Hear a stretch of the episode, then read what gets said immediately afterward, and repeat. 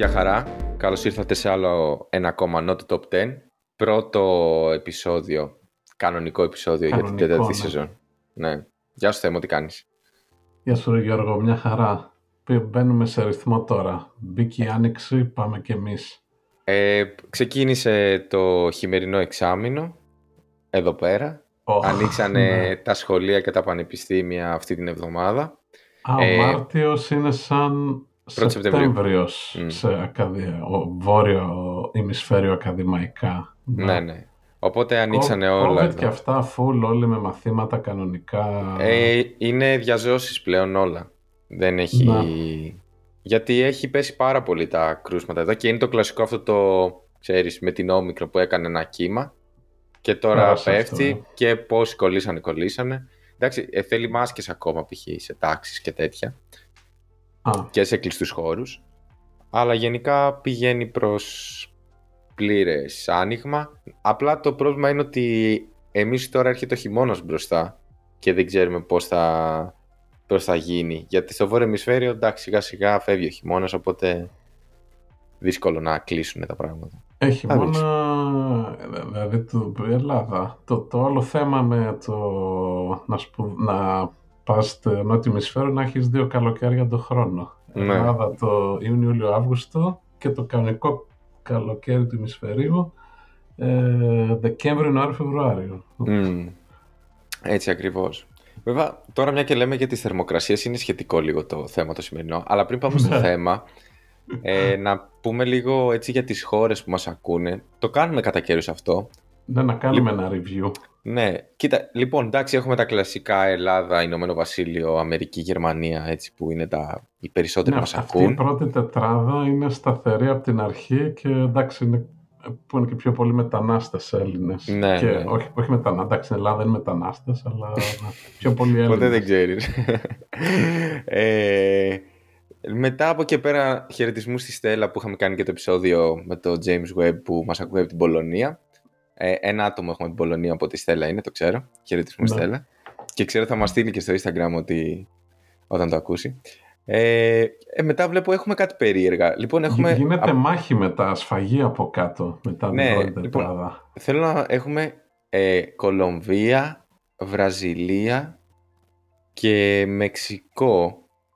Δεν ξέρουμε αν είναι το ίδιο άτομο αυτό που ταξιδεύει κάποιος άλλος. Γενικά, άμα θέλει, ας μας στείλει όποιος μας ακούει από αυτά τα μέρη. Είναι και ε, κοντά μου τώρα. Εγώ νομίζω επειδή ακούσαν ότι κατέβηκες κάτω, έχει, έχει εξαπλωθεί το podcast τώρα στη Νότια και Κεντρική Αμερική.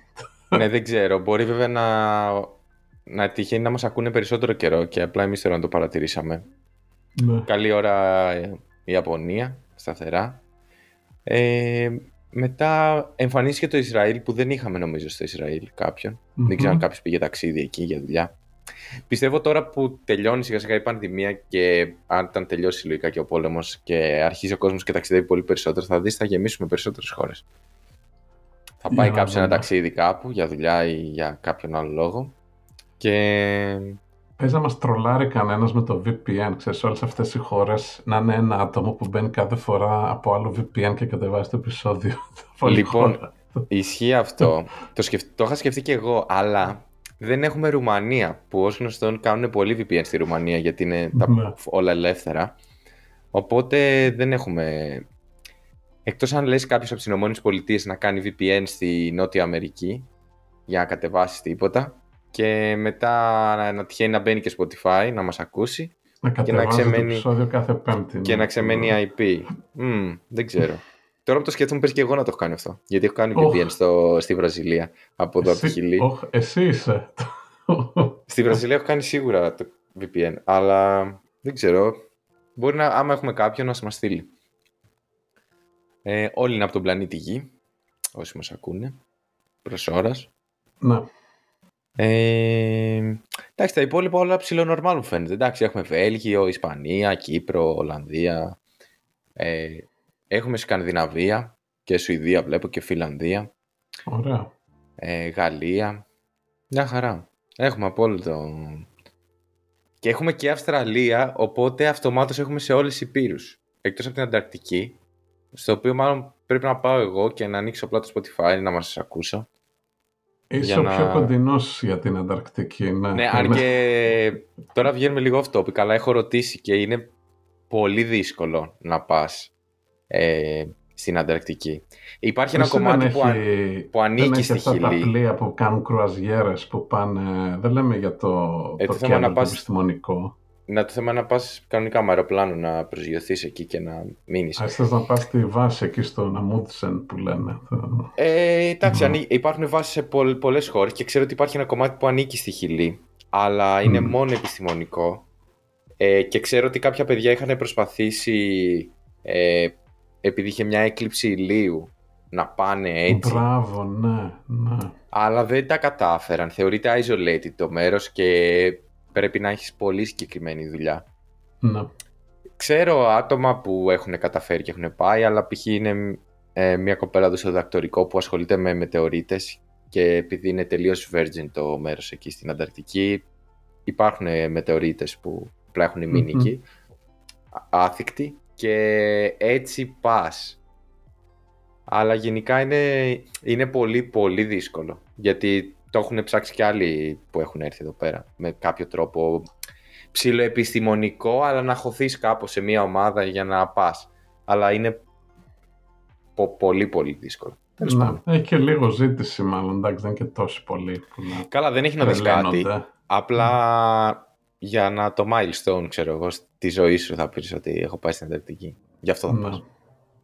Αλλά έχω ακούσει θεωρίες για το πώς είναι. Είναι έρημος τελείως.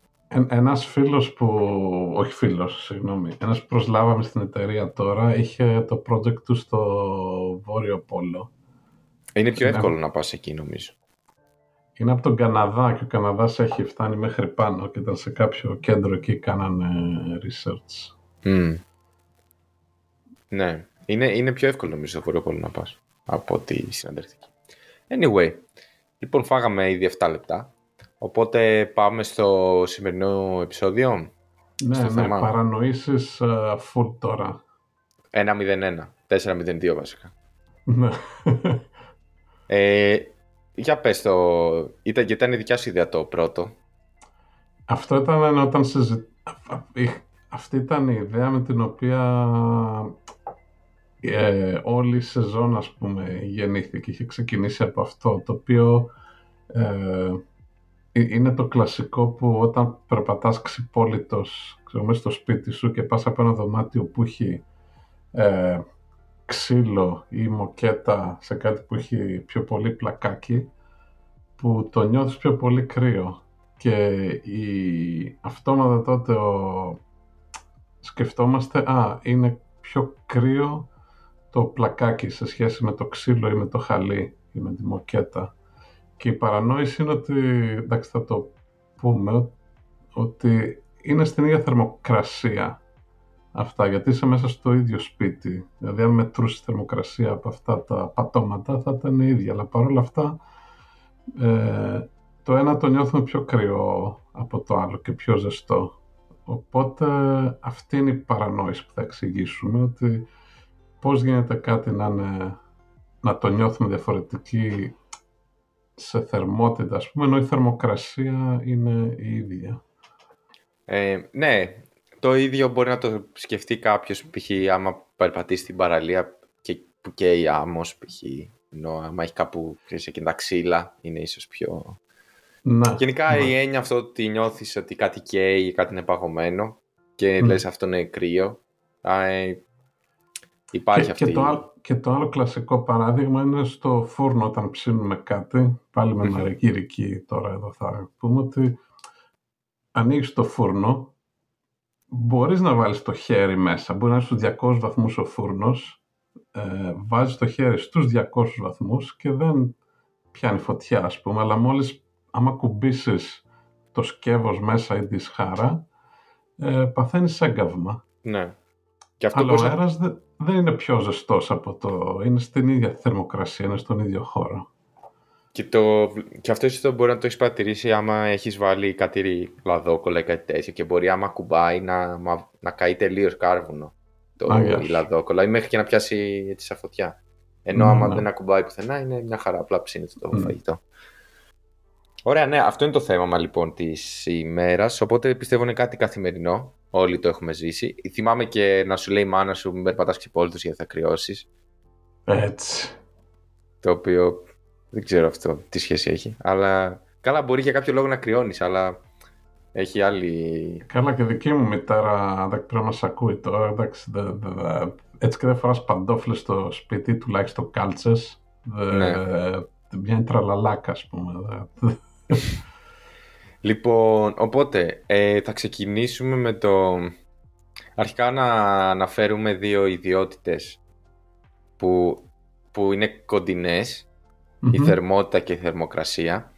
Ο κόσμος, ε, ο περισσότερος ξέρει τη θερμοκρασία, εντάξει, γιατί κάπου συνέχεια τη χρησιμοποιούμε. Τη θερμότητα δεν τη χρησιμοποιούμε τόσο γενικά στην καθημερινότητα. Βασικά στην καθημερινότητα δεν τη χρησιμοποιούμε την έννοια της θερμοτητα Λοιπόν, στην πραγματικότητα δεν έχουν καμία σχέση αυτά τα δύο. Καμία σχέση. Η θερμότητα είναι ροή ενέργειας Δηλαδή είναι μορφή ενέργειας όπως είναι ξέρω, ο ηλεκτρισμός, η ακτινοβολία, η κινητική ενέργεια. Οπότε η θερμότητα είναι και αυτό... Δεν θα, δεν είναι, είναι μορφή ροής ενέργειας. Καλύτερα θα το πω έτσι. Ναι. Γιατί η ενέργεια που έχει κάτι είναι η εσωτερική ενέργεια. Ναι. Η θερμότητα είναι όταν υπάρχει ροή. Από όταν μεταφέρεται. όταν μεταφέρεται ναι. ακριβώς. Ναι, ε, τώρα η θερμοκρασία Τώρα η θερμοκρασία είναι ένα πρόξι. Δεν ξέρω πώς μεταφράζεται αυτό στα ελληνικά. Ε, αλλά διαμεσολαβητής. Είναι... ναι, δεν είναι διαμεσολαβητής. Σιγά μην είναι και ο ΙΕ. ε, είναι ένα... τον Internet Explorer στα ελληνικά, εκεί κάτι τέτοια. Ναι. Είναι ένα πρόξι πρακτικά της εσωτερικής ενέργειας ενός σώματος, το πόσο ενέργεια, το πούμε, έχει μέσα του ε, ένα σώμα. Τώρα σκέφτεται λίγο πιο abstract αυτές τις ιδέες, δηλαδή, όχι, δηλαδή σκέψου βάζει, βάζει θερμόμετρο, εσύ βγάζει 36 και 6, οπότε πρακτικά αυτό σου δείχνει είναι μια κλίμακα για το πόση ενέργεια έχεις μέσα σου. Είναι πρόξη, δεν είναι ενέργεια, δηλαδή δεν είναι τζάουλ. Αλλά είναι σου δείχνει ένας, ένδειξη της μια ένδειξη ναι. ακριβώς. Έχεις μεγαλύτερη, κάτι έχει περισσότερη θερμοκρασία, άρα έχει περισσότερη ενέργεια. Κάτι έχει μικρότερη θερμοκρασία, έχει λιγότερη ενέργεια. Βάζεις ναι. δύο πράγματα που έχουν διαφορετική θερμοκρασία και μεταφέρεται ενέργεια από αυτό που έχει περισσότερη, που έχει ναι. μεγαλύτερη θερμοκρασία π.χ. σε μικρότερη. Ε, ένα παράδειγμα είναι ότι... Το καταλαβαίνω εγώ την ενέργεια είναι ότι είναι πόσο γρήγορα κουνιούνται τα μόρια. Ναι, ήθελα να το πω αυτό, αλλά μου φάνηκε πιο περίεργο. Οπότε απλά το άφησα πόση ενέργεια έχει κάτι. Όχι, εντάξει, νομίζω μπορούμε να το εξηγήσουμε. Ναι. Σκεφτείτε δύο σχολικές τάξεις. Στη μία γίνεται χαμός μέσα, στην άλλη είναι ήσυχη. Σε αυτή που είναι ήσυχη έχει χαμηλή θερμοκρασία. Ναι. Σε αυτή που έχει. Ε, α, που, έχει που γίνεται χαμός, έχει περισσότερη θερμοκρασία. Τώρα, άμα θέλουμε να βάλουμε και την εντροπία, συνήθως τίνει άμα να είναι bad influence ο χαμός. Οπότε αυτοί που είναι ίσχυοι, άμα μιλήσουν με τους άλλους, απλά θα κάνουν και αυτή φασαρία.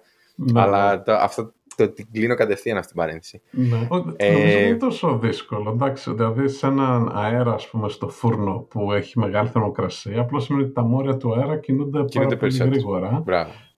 Αλλά επειδή είναι πολύπλοκο να περιγράψεις τετράκις εκατομμύρια μόρια πόσο γρήγορα πάνε. Ναι. Έχουμε και αυτό μικροκαταστάσεις το, και τέτοια πράγματα. Το μακροσκοπικό ναι. μέγεθος που λέγεται θερμοκρασία. Ακριβώς. Το οποίο σου λέει στο περίπου πόσο γρήγορα κουνιούνται τα πράγματα. Mm. Δηλαδή ε. η χαμηλή θερμοκρασία σημαίνει ότι κάτι κουνιέται λιγότερο από μια υψηλή θερμοκρασία.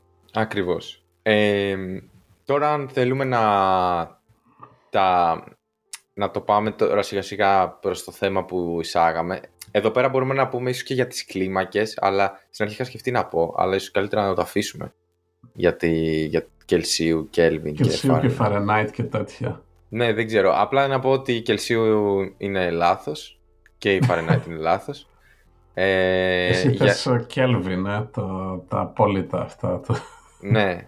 Και ο λόγος είναι απλός, παιδιά. Αυτό το παράδειγμα το λέω και όταν έκανα και μαθήματα σε παιδάκια. Τους έλεγα, αν κάτι έχει, είναι 10 βαθμούς Κελσίου, ξέρω εγώ, ένα κάτι το μάτι της κουζίνας είναι στο 100, ξέρω εγώ. Και σου πει η μάνα σου διπλασίασέ το. Θα το πάω στο 200. Άμα κάτι έχει 10 βαθμούς και μου πεις, Α, στη Χιλή τώρα είναι διπλάσια θερμοκρασία, έχει 20 βαθμούς σε σχεση με το Λονδίνο. Και τους λέω, Ωραία, άμα είναι 0 και σου πω να το διπλασιάσεις, πόσο είναι; Γιατί αριθμητικά είναι 0. Αλλά όλοι νιώθουμε, έχουμε αυτό το ένστικτο ότι πόσο είναι, 5, 10, 2. καταλαβαινουμε ότι κάπως πιο ζεστά πρέπει να γίνει. Αν είσαι στο 0 ναι. πρέπει κάπως να ζεστά. Αλλά δεν γίνεται μαθηματικά αυτό. Ή αν, έχεις, αν έχει μείον 5 και σου πω εντάξει εδώ πέρα στη Χιλή έχουμε ζέστη, είναι διπλάσια θερμοκρασία. Τι είναι, μείον 10. Άρα δεν λειτουργεί. Είναι ε, κατευθείαν μπορείς εύκολα να καταλάβεις ότι βγαίνει, δημιουργεί προβλήματα η κλίμακα αυτή. Γι' αυτό και γιατί δεν υπάρχει αρνητική ενέργεια στα σώματα. Όλα έχουν ε, την ελάχιστη ενέργεια. Ακόμα και ένα ηλεκτρόνιο μόνο του έχει κάποια ενέργεια. Οπότε έχει και κάποια θερμοκρασία. Γι' αυτό το λόγο ε, δεν έχει... Ναι, αυτές οι κλίμακες θερμοκρασίας, ένα βασικό είναι που βάζουν το 0. Δηλαδή, mm. Kelvin 0 βαθμοί είναι που ουσιαστικά δεν κουνιέται τίποτα, όπου αν είχες όλα τα μόρια και αυτά θα ήταν απολύτως ακούνητα. Για άλλους λόγους κβαντομηχανικής αυτό δεν μπορεί να γίνει ναι, ποτέ. Ε, ούτε και το κενό δεν έχει. Ναι. Δεν είναι κενό. Η, η Κελσίου βάζει το 0 εκεί που παγώνει το νερό και η Φαρενάιτ βάζει το 0 στο πιο κρύο που μπορεί, που περιμένει να ζήσει ο άνθρωπος στο περιβάλλον. Έτσι είχε ναι. ξεκινήσει. Είναι λίγο... Καλά δεν έχω καταλάβει ακριβώς πώς λειτουργούν τα Fahrenheit, αλλά τέλος πάντων. Λοιπόν, ε, οπότε... Έτσι είχε κάνει αυτός, να το 0 και το 100 είναι, θα είναι το πιο κρύο και το πιο ζεστό, ας πούμε, που μπορείς να, okay. να κάνεις experience. Έτσι είχε okay. η ιδέα. Λοιπόν, οπότε τώρα, γενικά να ξέρετε ότι όταν έχουμε κάτι που έχει μια συγκεκριμένη θερμοκρασία, δηλαδή συγκεκριμένη ενέργεια και, φέρεις, και το φέρεις ας το πούμε σε επαφή τέλος πάντων στον ίδιο χώρο με κάτι άλλο που έχει χαμηλότερη θερμοκρασία δηλαδή ενέργεια ε, αυτά, τα, αυτά θα τείνουν να ισορροπήσουν. Γενικά υπάρχουν κάποιες ποσότητες στη φυσική που δεν λειτουργούν αθρηστικά είναι η θερμοκρασία π.χ. Δηλαδή αν το βάρος π.χ. λειτουργεί η μάζα αθρηστικά. Έχεις κάτι που είναι 10 κιλά, του βάζεις από πάνω άλλο ένα κουτί που είναι άλλα 10 κιλά και πάει 20 κιλά. Αλλά αν πάρεις κάτι που είναι 50 βαθμούς Κελσίου και κάτι που έχει 30, δεν θα γίνουν 80, θα πάει κάπου στη μεση Ε, οπότε, γενικά όταν αυτά έχουν την ίδια θερμοκρασία, δηλαδή την ίδια ενέργεια, λέμε ότι έχουμε θερμική ισορροπία. Ωραία. Είναι ένα πολύ μεγάλο ερώτημα αν το, το σύμπαν είναι σε θερμική ισορροπία. Να ξέρεις, αλλά δεν θα το πούμε αυτό. Τι λέει, τι λέει το αυτή, αυτή τη στιγμή, τι λένε τα στοιχήματα στο ε, ότι... Γιατί είναι, ε, δεν θα το, δεν θα το, θα το αφήσω εδώ πέρα αυτό. Και δεν το okay, άλλο επεισόδιο αυτό, εντάξει. Ναι, ναι. Άρα είναι, είναι ενδιαφέρον για το, για το, γιατί σου λέει κατά πόσο είναι κλειστός χώρος το σύμπαν ή αν, ή αν υπάρχει κάτι άλλο, οπότε πρέπει να είσαι σε, λοιπόν, σε θερμική ισορροπία ή αν έχεις ροή ναι. ενέργειας από κάπου αλλού.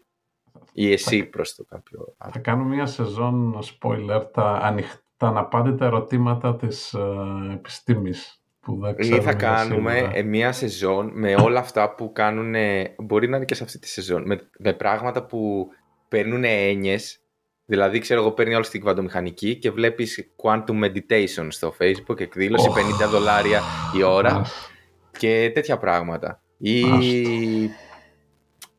τέτοια πράγματα. Θα πάρουμε τέτοιους ε, κουταμάρες. Λοιπόν, οπότε αυτό που θέλω να πω για να, έτσι, να μην χαθεί ο κόσμος είναι ότι όταν έχεις δύο σώματα που είναι σε έχουν διαφορετική ενέργεια, διαφορετική θερμοκρασία, τίνει να μεταφέρεται ε, ενέργεια με τη μορφή θερμότητας από το ένα στο άλλο. Τώρα θες να πεις τους τρόπους που μπορεί να μεταφερθεί η θερμότητα; Ναι, αυτό είναι το βασικό νομίζω. Ότι... Γιατί και μόλις αναφέρεις τους τρόπους θα συνδεθεί ακριβώς μετά και με το προηγούμενο. Ναι. Με το ναι. πρόβλημα. Και αυτό είναι, συνδέεται με την παρανόηση αυτή ότι είναι το πώς μεταφέρεται η θερμότητα αργά ή γρήγορα που νιώθουμε σαν ζεστό ή κρύο και όχι η ίδια η θερμοκρασία. Ε, οπότε υπάρχουν τρεις τρόποι για να μεταφέρεται η ενέργεια, η θερμότητα. Ε, η πρώτη είναι, πώς την είπαμε, συνεπαγωροή. Ναι, το, λοιπόν υπάρχει το convection. Convection στα αγγλικά. Ναι, και είναι convective η διαδικασία. Μπράβο. Το Οπότε αυτό είναι όταν μετακινείται η ενέργεια, έχει μια ροή. Αυτό είναι το κλασικό που συμβαίνει π.χ. στον πυρήνα της γης με το μάγμα που μετακινείται η ενέργεια ή το πιο απλό με ένα καλοριφέρο όταν ανάβουμε όπου είναι ο θερμαίνεται ο αέρας, ανεβαίνει προς τα πάνω και ο ψυχρός αέρας κατεβαίνει. Δηλαδή αυτό είναι ροή, convection της θερμότητας. Ναι, χρειάζεται να μεταφερθεί το ίδιο το, το σώμα, το υλικό, ας το ναι, πούμε, δηλα, κάπως έτσι. Δηλαδή τα μόρια αυτά είναι σε ένα σημείο και πάνε σε ένα άλλο σημείο. Κουνιούνται, ας πούμε, και από ένας είναι στο χαμηλά στο πάτωμα και πάνε στο ταβάνι. Για όσους δεν ε, γνωρίζουν, αυτό συμβαίνει και στον ήλιο, ότι έχει ζεστό πλάσμα στο εσωτερικό και αυτό όπως είναι αρχίζει και ανεβαίνει προς την επιφάνεια και αντίστοιχα το ναι. κρύο κατεβαίνει και δημιουργείται αυτό το ηλούπα, ας το πούμε, που συνεχόμενα mm. υλικό ανεβοκατεβαίνει, κατεβαίνει, ζεσταίνεται και ανεβαίνει πάλι πάνω. Ναι, η, δεύτερη βασική διεργασία ε, που μεταφέρεται θερμότητα είναι η επαγωγή, το conduction, το οποίο Ξέρω ένα πολύ ωραίο παράδειγμα γι' αυτό. Α, για, για πες, λοιπόν, άκου να δεις. Είναι ένα πάρα πολύ ωραίο παράδειγμα. Λοιπόν, εδώ πέρα σου λέει πώς μέσω της επαφής σου μεταφέρεται ενέργεια. Λοιπόν, ακούστε μια, ένα ωραίο παράδειγμα. Άλλος μου το είπε. Αλλά, λοιπόν, σκεφτείτε εσείς τώρα στα παιδικά σας χρόνια, στο σχολείο, ας πούμε δημοτικό, άντε και γυμνάσιο, δηλαδή πρέπει να είστε μικρά παιδιά. Ωραία. Και τελειώνει το διάλειμμα και θέλεις να μπεις μέσα πάλι στην αίθουσα. Και είσαι στην είσοδο του σχολείου είσαι εκεί με την παρέα σου 5-6 άτομα και ξαφνικά έρχονται 10 παιδιά που απλά έρχονται τρέχοντας τέτοια και σας πρόχνουνε και ξαφνικά σε παίρνει και σε ένα η μπάλα, στο πούμε η φόρα. Αυτό είναι το conduction. Ότι εσύ είσαι ήρεμο σαν μόριο και σαν υλικό και ξαφνικά έρχεται δίπλα σου ένας. Πρέπει να έρθει όμως πολύ κοντά σου. Άμα οι άλλοι ναι. τρέχουν στην άλλη μεριά του προαυλίου, δεν σε πειράζει να κάπως αυτό. Αλλά όταν θα έρθουν να μπουν μέσα και θα σε πάρουν και σε ένα παραμάζωμα. Από, έτσι ξαφνικά αποκτάς και εσύ ενέργεια ε, ναι, για επαφή. Η, η, διαφορά με τη ροή είναι ότι στην επαγωγή δεν μετακινείσαι το μόριο ας πούμε, δεν μετακινείται το μόριο, απλώς αλλάζει το πώς δονείται ή κουνιέται. Δηλαδή αν έχεις ας πούμε τρία μόρια γειτονικά το ένα πάνω στο άλλο, δίπλα στο άλλο και το πρώτο κουνιέται πάνω κάτω, είναι ζεστό, αυτό επηρεάζει το γειτονικό του το μεσαίο το και το μεσαίο επηρεάζει το ακριανό. Ακριβώς. Οπότε μεταφέρεται αυτή η ενέργεια, αρχίζουν όλα κουνιούνται, αλλά τα ίδια τα μόρια είναι λίγο πολύ στην ίδια θέση. Ε, δηλαδή δεν αλλάζει η τοποθεσία που βρίσκονται κατά μέσο όρο. Εντάξει, πάει λίγο πάνω κάτω, αλλά επανέρχονται πάντα. Και εδώ, είναι το, εδώ είναι το πλακάκι. Εδώ είναι το πλακάκι, Το πλακάκι δεν μετακινείται προφανώς. Ε, ε, πριν, ε, βασικά εδώ πρέπει να τονίσουμε για κάτι, ότι τα υλικά ε, έχουν, διαφορετικ...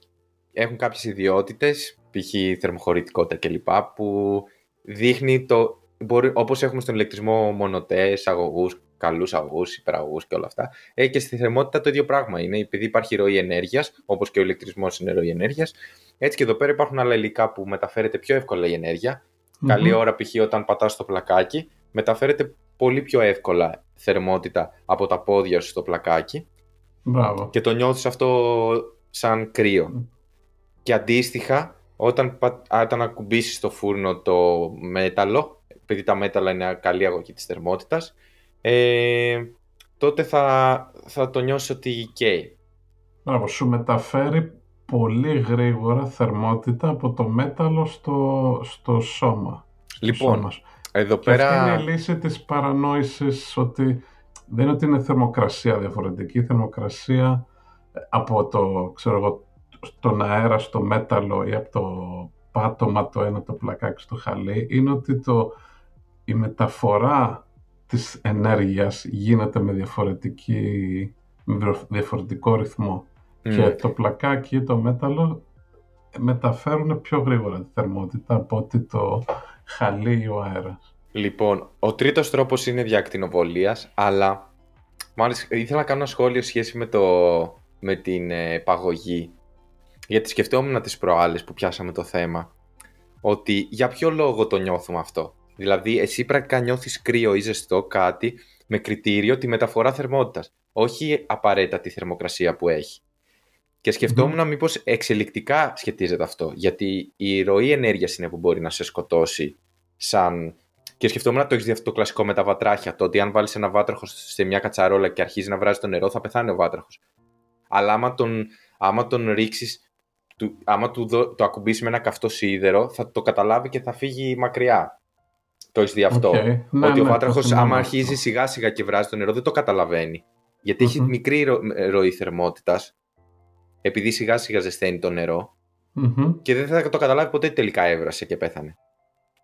Ενώ αν έχεις ε, μεγάλη ροή θερμότητας, καταλαβαίνει, ήταν είναι κάτι πάρα πολύ κρύο, ξαφνικά θα τραβήξεις το χέρι σου, ήταν κάτι πολύ καυτό, πάλι ξαφνικά θα το τραβήξεις. Αλλά όταν σιγά σιγά αλλάζει η θερμοκρασία, οπότε έρχεσαι πιο γρήγορα σε θερμική ισορροπία με το περιβαλλον τότε αυτό συνεχίζεις να ζεις κανονικά. Μπορεί να σου φέρνει κάποια δυσφορία. Αυτό είναι κάτι και, με το, και με τον εγκέφαλο ίσως λίγο, το πώς Σίγουρα. αντιλαμβάνεται τις αλλαγές στα ερεθίσματα αυτά. Ναι, αλλά είναι η, η, διαφορά είναι που, βασικά η ροή είναι που σου δίνει το ερέθισμα. Δηλαδή πραγματικά mm. αν νιώσεις κάτι κρύο, δηλαδή τι να σου πω, μπορεί να πιάσεις, αν πιάσεις ένα μπουφάν που είναι στους μείον 10, απ' έξω το παλτό, μπορεί να μην σου φανεί κρύο. Αλλά άμα πιάσεις, ξέρω εγώ, το παγάκι που μπορεί να είναι μείον 2, να σου πει πω, πω ξέρω εγώ που είναι πολύ ναι, παγωμένο. Γιατί επάγει πιο γρήγορα τη θερμότητα. Ναι. Ακριβώς. Και, ε, και αντίστοιχα ο... ένα πάτωμα που είναι στο, με ενδοδαπέδια θέρμανση που μπορεί να, αν το έχεις στη θερμοκρασία του,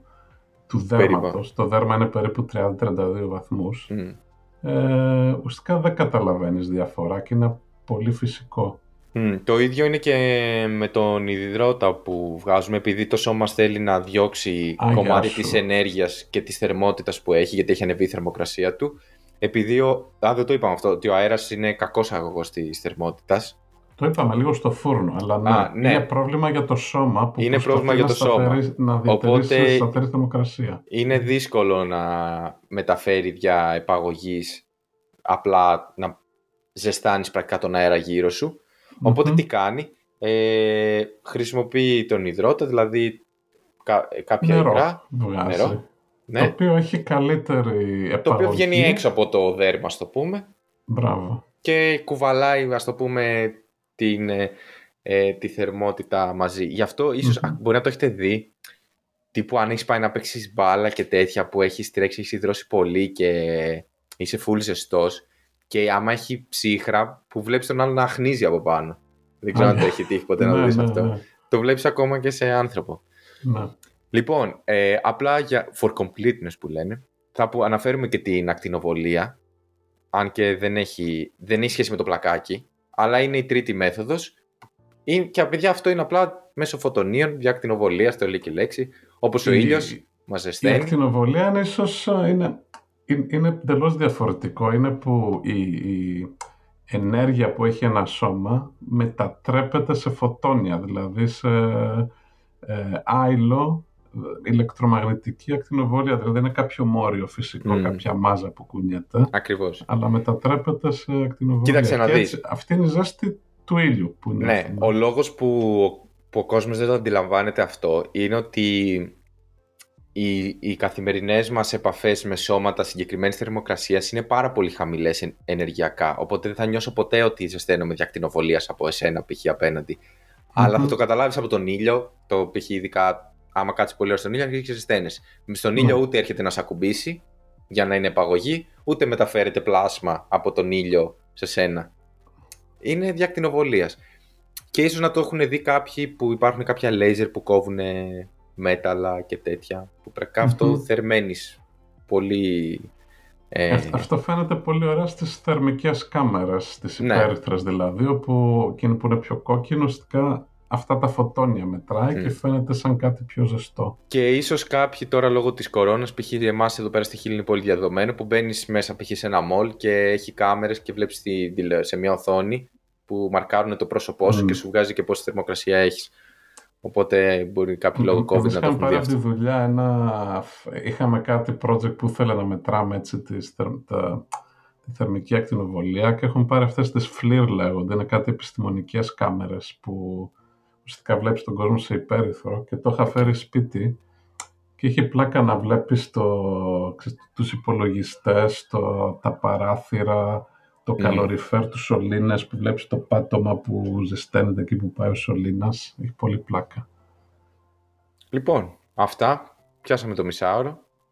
Ε, ελπίζω να, να το λύσαμε αυτό το πρόβλημα. Ε, ε, την παρανόηση. ένα, ένα bonus λίγο έτσι για τους πιο τεχνικούς για το τέλος, ότι στο, στο διάστημα, μάλλον κάτι που θερμαίνεται μέσα στη γη που έχει ατμόσφαιρα, ψύχεται κυρίως από την επαγωγή, από τον αέρα δηλαδή. Μπορεί να είναι κα, κακός αγωγός θερμόεντας, αλλά κάτι κάνει. Αν πας στο διάστημα, δεν υπάρχει καν αυτό. Οπότε ένα μεγάλο επιστημονικό πρόβλημα βασικά τεχνολογικό είναι πώς να ψήξεις ζεστά πράγματα στο διάστημα, όπως δορυφόρους, ηλιακά πανέλα κτλ. Ε, εκεί βασίζεται, βασίζεσαι μόνο στην ακτινοβολία, ε, γιατί δεν έχεις να μεταφερθεί και είναι ενδιαφέρον επιστημονικό πεδίο αυτό, πώς θα ε, μεγιστοποιήσεις την ψήξη μόνο μέσω ακτινοβολίας. Αυτό θα τα αφήσω και για περισσότερες λεπτομέρειες θα στείλτε mail για τα papers μετά. Έτσι. Ωραία. Λοιπόν, ε, αυτά για τη θερμότητα, για τη θερμοκρασία και για τη ροή θερμότητας. Ελπίζω να μην έγινε πάρα πολύ τεχνικό, αλλά δεν γινόταν να μην αποσαφηνίσουμε κάποιους όρους. Ε, αυτή η σεζόν θα είναι λίγο πιο Ναι, η αλήθεια είναι ότι είπαμε να το επιστρέψουμε. Να επιστρέψουμε έτσι στα πιο επιστημονικά. Ναι, ναι. Ε, τα λέμε την επόμενη Πέμπτη. Ε, δεν θα πούμε τώρα τι θα κάνουμε, ας θα έκπληξη. Ναι, θα είναι ωραίο, εντάξει, κάτι πάλι έτσι καθημερινό θα Ναι, ναι. Ε, ακούστε okay. μας Spotify, Apple Podcast, Google Podcast κλπ. Κάντε follow στο Instagram. Στείλτε μας όποιος θέλει ή αν έχει κάποια ιδέα για κάποιο έτσι καθημερινό πρόβλημα, έτσι παρανόηση. Mm-hmm. Ε, αυτά. Χαιρετώ. Έγινε. Γεια.